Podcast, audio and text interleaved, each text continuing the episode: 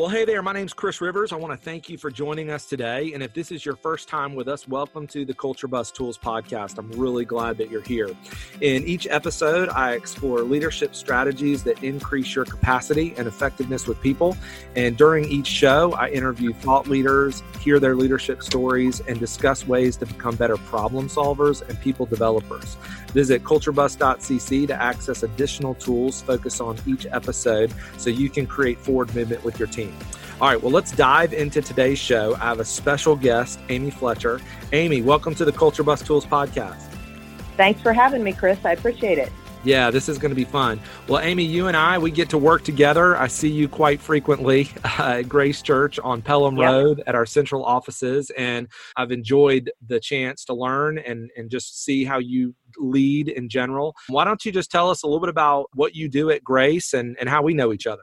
Sure. Um, yeah, well, my title is HR director, so that can mean a lot of things to different organizations. But at Grace Church, basically, my job is to lead a team and we find, train, and keep talented staff for our church. And that involves obviously a lot of things recruiting and hiring, as well as crafting a generous benefits and compensation package, is involved in the retaining part of people as well as creating opportunities for development and training. Um, we also provide support and advisement for our managers and staff. So we are involved from start to finish of an employee's life at Grace yeah. Church. Yeah, and I feel like even when I came on board, I felt like uh, you guys did a really great job helping me get acclimated to the culture of grace. I mean, I'd been involved as a member of our church, but it's a little bit different um, for someone that's a staff member. Would you agree? And are there some differences there? Definitely is. There's some nuances that I think even someone that's been around Grace for a long time. Um, I always say when I'm talking to somebody and interviewing, it's a little bit like the Wizard of Oz, where you pull back that curtain and there's nothing really bad or scary behind the curtain, but it might not be, you know, the great and powerful Oz that you expected. It's yeah. actually just a, a bunch of people moving in the same direction on mission for this church and for God's kingdom, but it might look a little bit different on the inside. So that's kind of how I prepare people's mind for the difference yeah. uh, between being a member and being a staff person. That's right. Yeah. What do you like best about what you do? Oh man, I really love the soft side of HR. So the problem solving, the being able to meet with people individually and with teams and kind of discover where their gifts lie and where their passions are and help them go in that direction. I love to be able to give advice to someone that's in a conflict or has tension mm-hmm. and help them kind of solve a problem and be able to approach it in a way that effectively moves it forward and doesn't get everybody stuck or frustrated. So really the whole soft side of HR, I just love just being able to develop people is pretty exciting yeah. to me. Yeah. So you've been at Grace for a while. I mean, you started to attend Grace right before you came on staff at Grace. Is that correct? I did. Yeah, uh, yeah we've been attending for about 15 years, and I've been on staff for 10. Yeah. So, so I've watched you, it change and grow. yeah. So HR has probably looked different or your role has looked different from then as it is now. I mean, can you give us a little snapshot of the organization itself and how big our staff is and how that's maybe changed over the years, your role in leading HR? Yeah, I mean, 10 years ago, really, when I started, I didn't start in HR. I just worked with um, the leadership team, uh, assisting them in whatever way I needed to. Mm-hmm. There were only about 30 staff at that time. HR processes were basically non existent. I mean, we had a, a couple page handbook, I think. Yeah. But about a year or so in, they recognized maybe we need to get a little more serious about some of the processes and, and just the compliance side of HR. Yeah. So I just started to develop that. And then here we are 10 years later, we have 230 staff and I have a team of people helping keep things running smoothly. So yeah. that's a little bit how it's changed. I mean, 30 to 230 is a pretty big jump. One campus to 10 campuses. So a lot has changed for sure. Yeah. How do you feel like you've led just helping people get on the same page and understand what their responsibilities are in the midst of a fast moving like we got to get stuff done I think um, my role at Grace as an HR director is so vastly different than what you would find at another place. So, okay. in a lot of places, you know, think of The Office and Toby. If someone goes and tells Toby something, no one wants to tell Toby anything, right? Because that yeah. means there's going to be a problem and we're elevating it to a certain level and things are going to be documented and written down. Well, all of that is important. I see my role, and maybe it's because I'm a member at Grace and I'm a believer, and, and it's just diff- I see it differently. I really see my role as an advisor in a lot mm. of ways. Mm. So that allows people the freedom to come and talk to me and know I'll tell them right up front if you tell me something that needs to be taken higher than me or we need to do some someone needs to know i'm going to tell them so yeah. if you're afraid of that we probably need to stop the conversation but sure. if we can solve it and you can move on it and lead in it that's what i want to happen and that's that's what i that's what my goal is yeah. so i try to be very upfront that it it's not an automatic you're telling me this now we're going to elevate it to this big problem i'm hoping that we can be adults and solve it and i can give them direction and they can go handle it that happens weekly where yeah. people would just come in and i feel like over the years i've been able to create an atmosphere that the hr director doesn't mean that someone's in trouble it might just mean that i need someone a third party someone out of the weeds not involved to talk to and give me some good objective advice that i can act on yeah. So that's the part I really love, and and that's the kind of atmosphere I try to create. Mm, so good. Talk about this advisor role because I think that's a practical. Anybody can do that and live that. I'd love to learn a little bit about how you feel mm-hmm. like I can be a better advisor. Or what does it look like to be an advisor in an organization and have that kind of mentality? Because I think all the things you said I really liked. Um, yeah, I mean, for me, I, I think it's listening.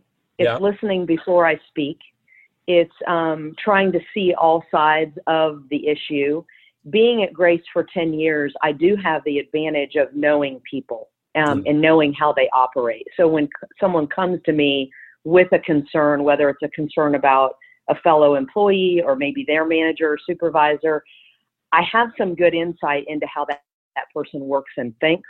Mm-hmm. So I'm able to put myself in the, a variety of shoes, you know, so it's not yeah. just one sided, it's three dimensional. So I think that's the one thing that you have to be objective and see it from all sides and listen very well.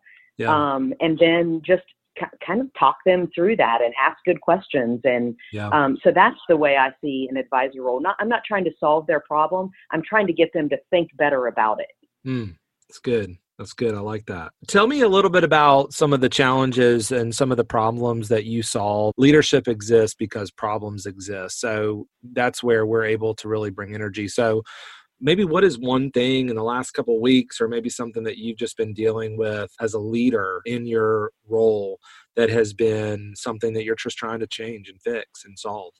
I think probably the the big one that I've been working on recently is when we have put uh, for lack of a better way to put it, um, kind of a square peg in with a bunch of round holes. Huh. So you've put someone in a a team or a campus that um, is very different than everyone else at that campus or that team, and they don't understand each other. So they're just yeah. speaking different languages. They work different, and rather than seeing the advantage of that diversity, it's actually causing division and tension. Yeah. So one thing that I get to do, and I, I use, you know, a, a, few different tools, but the most recent tool that I've been using is Predictive Index, which really helps to kind of plot those team members onto mm-hmm. uh, this grid and show them where their strengths are and how that team balances each other. And when you see that visual on a plot, that that person is just more relational and they're all about collaboration and teamwork and and the, uh, the rest of the team is all about getting something done like yeah. we got to put our heads down we don't have time to talk about it if they're all like that then who's caring for the people hmm. so just being able to show that team that yeah that person might go about things a little bit different maybe they do talk a little more than they should or they spend too much time doing this but at the yeah. end of the day they're balancing your team out so that we can get all the things done. Yeah. Um, and that's been a really beautiful thing that you can reduce that tension and actually gain appreciation for each other as a team member. So they may not always agree, yeah. but at least they can appreciate the diversity that that person brings to their team. So I'd say that's one of the problems I've been dealing with recently that's had a good outcome. You know, and at the end of the day, we may find out that that might not be the right person for that team and we have to move them somewhere else mm-hmm. but they're still a talented person within Grace, and we want to keep them. It's just a matter of, of finding the right fit. So, yeah. yeah. So, what are some new insights that you've learned even about yourself? I mean, when you start to, you talked earlier about the advisor role that the two things that you, that I wrote down in notes was listening, first listening, and then second, knowing people. Like you have the privilege of knowing people. So, as you have been plotting these things out, you've been using predictive index you're getting to know people and you're getting to listen, right? So you're going to do this thing. What have you learned about yourself and getting to know more people and know more about so many personalities and the way people think and solve problems? I mean, what's what's been a new insight you've learned there? Wow, Chris, I have learned so much about myself, probably even in the past five years. But yeah. I am a um, definitely uh, get it done, put your head down, tasks over people, um, none of that I'm really overly proud of. But what I've learned about myself is if I really am going to be a good, effective leader, I have to be able to relate to people in a way yeah. that um, they can really see who I am. Yeah. Um, I, you know, I have to take down my armor. I have to be able to relate to them. I have to care about them genuinely, yeah. care about their well-being, and not just care about getting a job done. Yeah. So I think that's probably the biggest thing I've had to learn as as Grace has grown and HR has grown, and I've had to have a team underneath me. That it, I'm not the only one that can get it done, and there's not only one way to do it. Yeah. So being able to delegate and to release some authority is something that I've really had to work on and learn as a leader. Yeah. Well, I know that we have, I mean, we love Jesus. And so that's a benefit that we have, but it's still hard to work in an environment with lots of people, even though you're supposed to love Jesus, you know? Um, but for right. those, for those organizations that don't have a Jesus centrality to what they do, because I mean, I was talking to a guy today, I'm having coffee with a guy this morning and he works in an organization that is a virtual organization. They got 30 plus employees. They're all over the country and Jesus is not the central focus of their work. So sure. how how would you suggest and give us advice as leaders when we're in an environment like that where we how do we do that in an environment where Jesus is not the focus? You know, I still think it comes down to vulnerability. Regardless of whether what your faith background is, you have to take down your armor of protection. You yeah. know, you um, it's not about avoiding fear, you know, failure, embarrassment. It's about leading through that fear and showing people how to do that. It's modeling vulnerability, modeling um, saying an idea that might be a bad idea, you know, yeah. but saying it anyway. Yeah. Um, and building that trust. I just think there are so many ways that we can increase our self awareness so that we can become more vulnerable and build that trust with people so that they feel like this is a place, safe place for me to share ideas. This is a safe place for me to push back on an idea yeah. even on a leader. So I just think modeling that is is just such a big thing.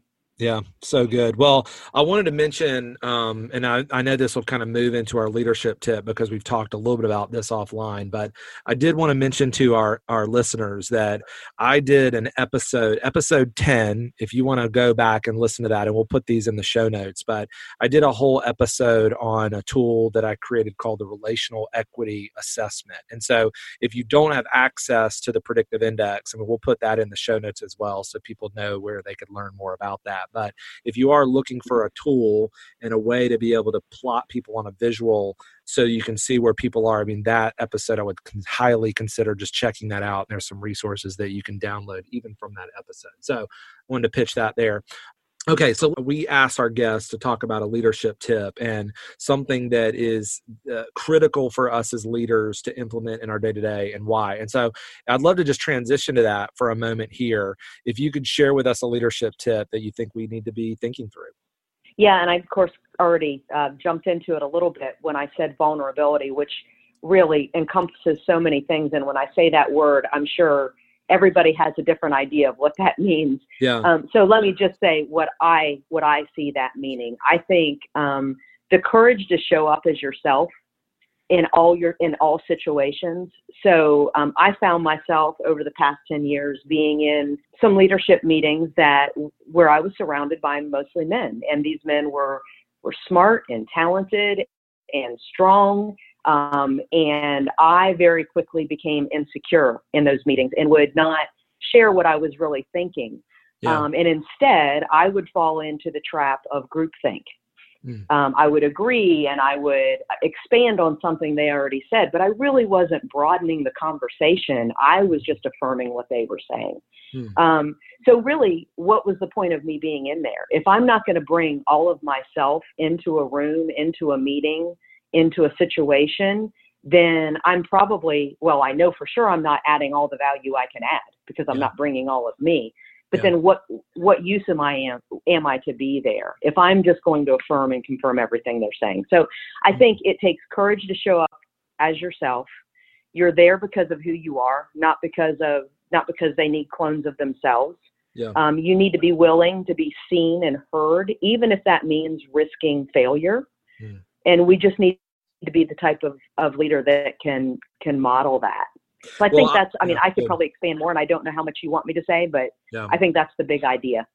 Well, I, have written a. I do want you to expand some more, and I, I want to tell listeners right now that the last I would pause the podcast and I would listen back to the last minute and a half of what Amy just said. So basically, just to repeat, you you said that vulnerability was the courage to show up as yourself in all situations. I think that is a really great definition. So let's double tap on that a little bit. I mean, what does that mean for me practically um, when I am meeting with other people, when I am in a leadership situation? I mean, what does that look like practically? Well, I think I want to back up first and say you have to know yourself to be able to show up as yourself. So there are tons. The tool you mentioned, um, there there are tons of tools people use. I mean, you yep. can throw all the names, and everyone has one that they like. But you really have to get to who you are. Who yeah. are you as a leader? Where are your strengths? Where are your gifts? And that comes through assessments, asking people, not being afraid to ask people what they really thought of how you ran that meeting. Mm-hmm. How did that really go? Did I communicate clearly? Have two or three questions that you ask two or three people that you know will tell you the truth and not just the ones that will affirm everything that you want to believe about yourself. Yeah. So I do think it's really pursuing good feedback mm. um, so that you know who you're showing up and who you should be or who you are. Yeah. yeah. And you, so your question was, what does that look like practically? Yes. I think again, it is share, being willing to share your ideas, mm. voice your opinions, go against maybe not to go against it just to go against it, but if you don't agree with something that's being said, um, being able to ask follow up questions, like I'm not sure I'm clear on that, you know, yeah. and and doing that in a way that can help direct the conversation and broaden the thinking um, of the person you're across from or the group you're within. Yeah. That's really good. Yeah, just I've I had a, a really wise man tell me one time. He's like, if you don't understand something and you just you need more clarity, so just say, tell me more about that. Tell me more about that. And can you just tell me a little bit more about that? That that helps. Just being willing to ask people for feedback, I, I know for me personally has helped me a ton. And then just be okay and willing to get whatever feedback that is you know like uh, okay right. all right just listen like don't be so defensive so that's good right. so so you started you started to learn some of this you're you're in meetings with these kind of big alpha male type men and you're in these rooms when did you first start to realize that you needed to have this competency of vulnerability i wish it was early on yeah. it took me a lot a lot of years and a lot of missteps and I think just some self-reflection of uh, what what value did you add to that meeting, and not that you always have to add value, right? But when I when I left, I'm like, what what did you bring that someone else didn't already bring? When I started asking myself those questions, and then hmm. even asking the men in the room, what if what are you? Why am I why am I here? Yeah. You know what what do I bring that someone else might not bring?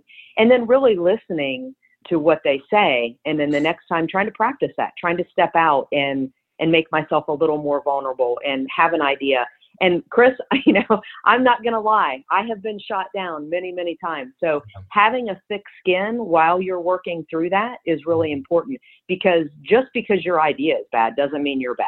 Yeah. doesn't mean you're not smart. Just because the idea didn't fit or your comment didn't make sense or you didn't understand what they were talking about that happens to all of us. Yeah. Um, so just not internalizing that that that equals I'm a bad leader or I don't belong here. Really controlling that your internal dialogue is is an important piece too. I think. Yeah. Well, I know that that the Lord has done a great work in us and has given us the Sabbath. You know, you think about God asks us to rest. He asks us to work six days and rest a day, you know, which is which to me that's all about reflecting and not focusing so much on work all the time. So there's a there's a spiritual component to that. I mean, we could double tap on that more, but what does reflection look like for you? Because that was one of the things you said. You said one, you need to know yourself and you need to you need to pursue feedback.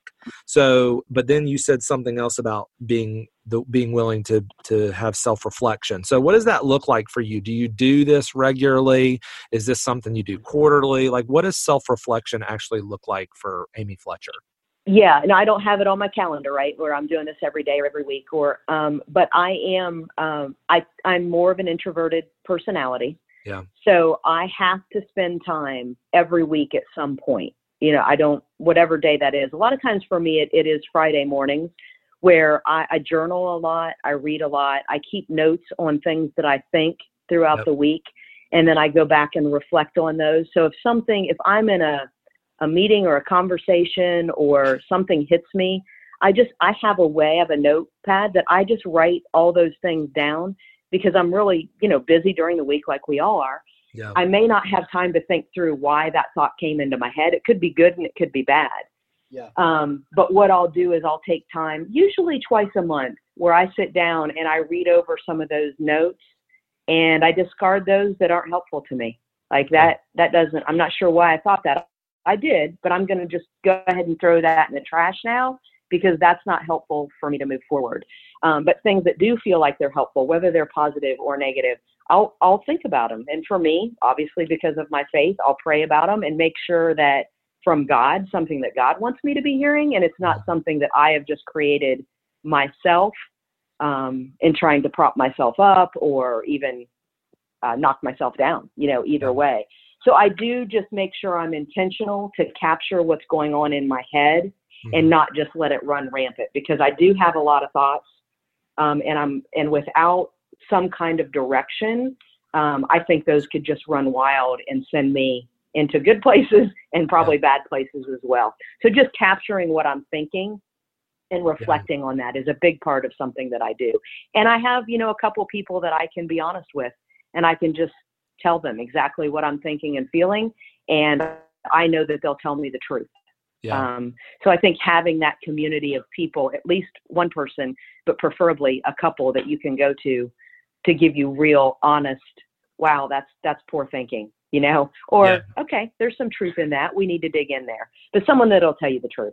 Yeah. This past year, uh, David Delk our executive pastor at Grace. He shared with me a resource that I felt was incredibly helpful. He called it the Great Annual Exam. You do it at the end of the year, and you write down some things that were the most important events that have happened to you or in you that past year.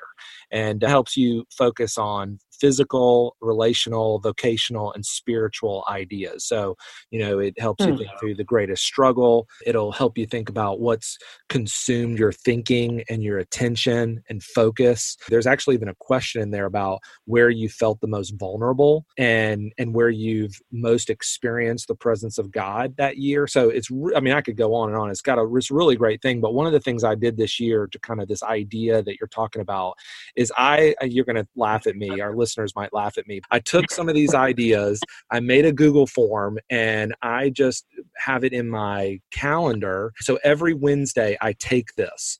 And it's just a series of questions that I'm taking that are helping me evaluate those five categories of my life. So after you kind of wrestle through all these ideas and you kind of cult- cultivate some ideas, it gives you another section where it's like, okay, well, what do you want to do this year in those ideas? So what I've done is just to try to start curating some of that stuff each week. And at the end of the year, my goal is to get away for a day and to just read everything that I've put. So I think that might even be practical yeah. for some of our listeners that what you're talking about when you talk about being vulnerable, which I think is very is a very practical principle that we can implement in our life that that that's one way we can know ourselves which you talked about that in the first part um, and it doesn't have to do with an assessment it's just writing some things down about who and right. realizing and then pausing for feedback getting feedback from other leaders and then um, and then self-reflecting so i think that that is really helpful and i think is something that i would like to continue to wrestle through this idea of the courage to show up as yourself in all situations which i think will help me do that and i think it has helped me do that so man that's really yeah. good amy i really appreciate you and just your wisdom here is there anything else encouraging that you would want to share about this leadership tip or just anything encouraging in general that you'd want to share before we land the plane here? Uh, well, first of all, I love your idea, the more disciplined approach to some of the things I'm saying. I would say yeah. that's probably something I can work on is um, adding some discipline into some of the things I'm already doing. Yeah. But you know, I just think the encouraging part for me is that we're all here, we're all in this together and yeah. we're all here to support each other and learn from each other. And I think you doing this podcast and even some of the things that I get to do at work and with other people that I work with, it's just being there and supporting and being honest and open with each other and being for other people. Yeah. You know, if we can really be for and want them to win, yeah. um, what a great gift we're giving each other. That's right. Well, I love it. Thank you for sharing. I appreciate you. Thanks, Chris. I appreciate the time. Well, as we finish today's episode, I want to thank you for joining us. After thinking through my conversation with Amy Fletcher, I thought it might be helpful to create a three part video resource that could help us advance what we learned. Amy mentioned that vulnerability is the courage to show up as yourself in all situations, and that you have to know yourself to be able to show up as yourself. In the video training, I present you an overview of the Great Annual Examen, which is a yearly evaluation tool developed by Stephen Smith.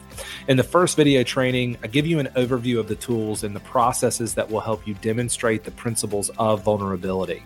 In the second video, I give you an overview of the Great Annual Examen and the five major categories that help you uncover deep truths about yourself. In the third video training, I give you some practical steps on how to activate what you discover about yourself. I help you design a digital weekly reflecting guide that you can use to help curate new learnings about yourself in preparation for the coming year.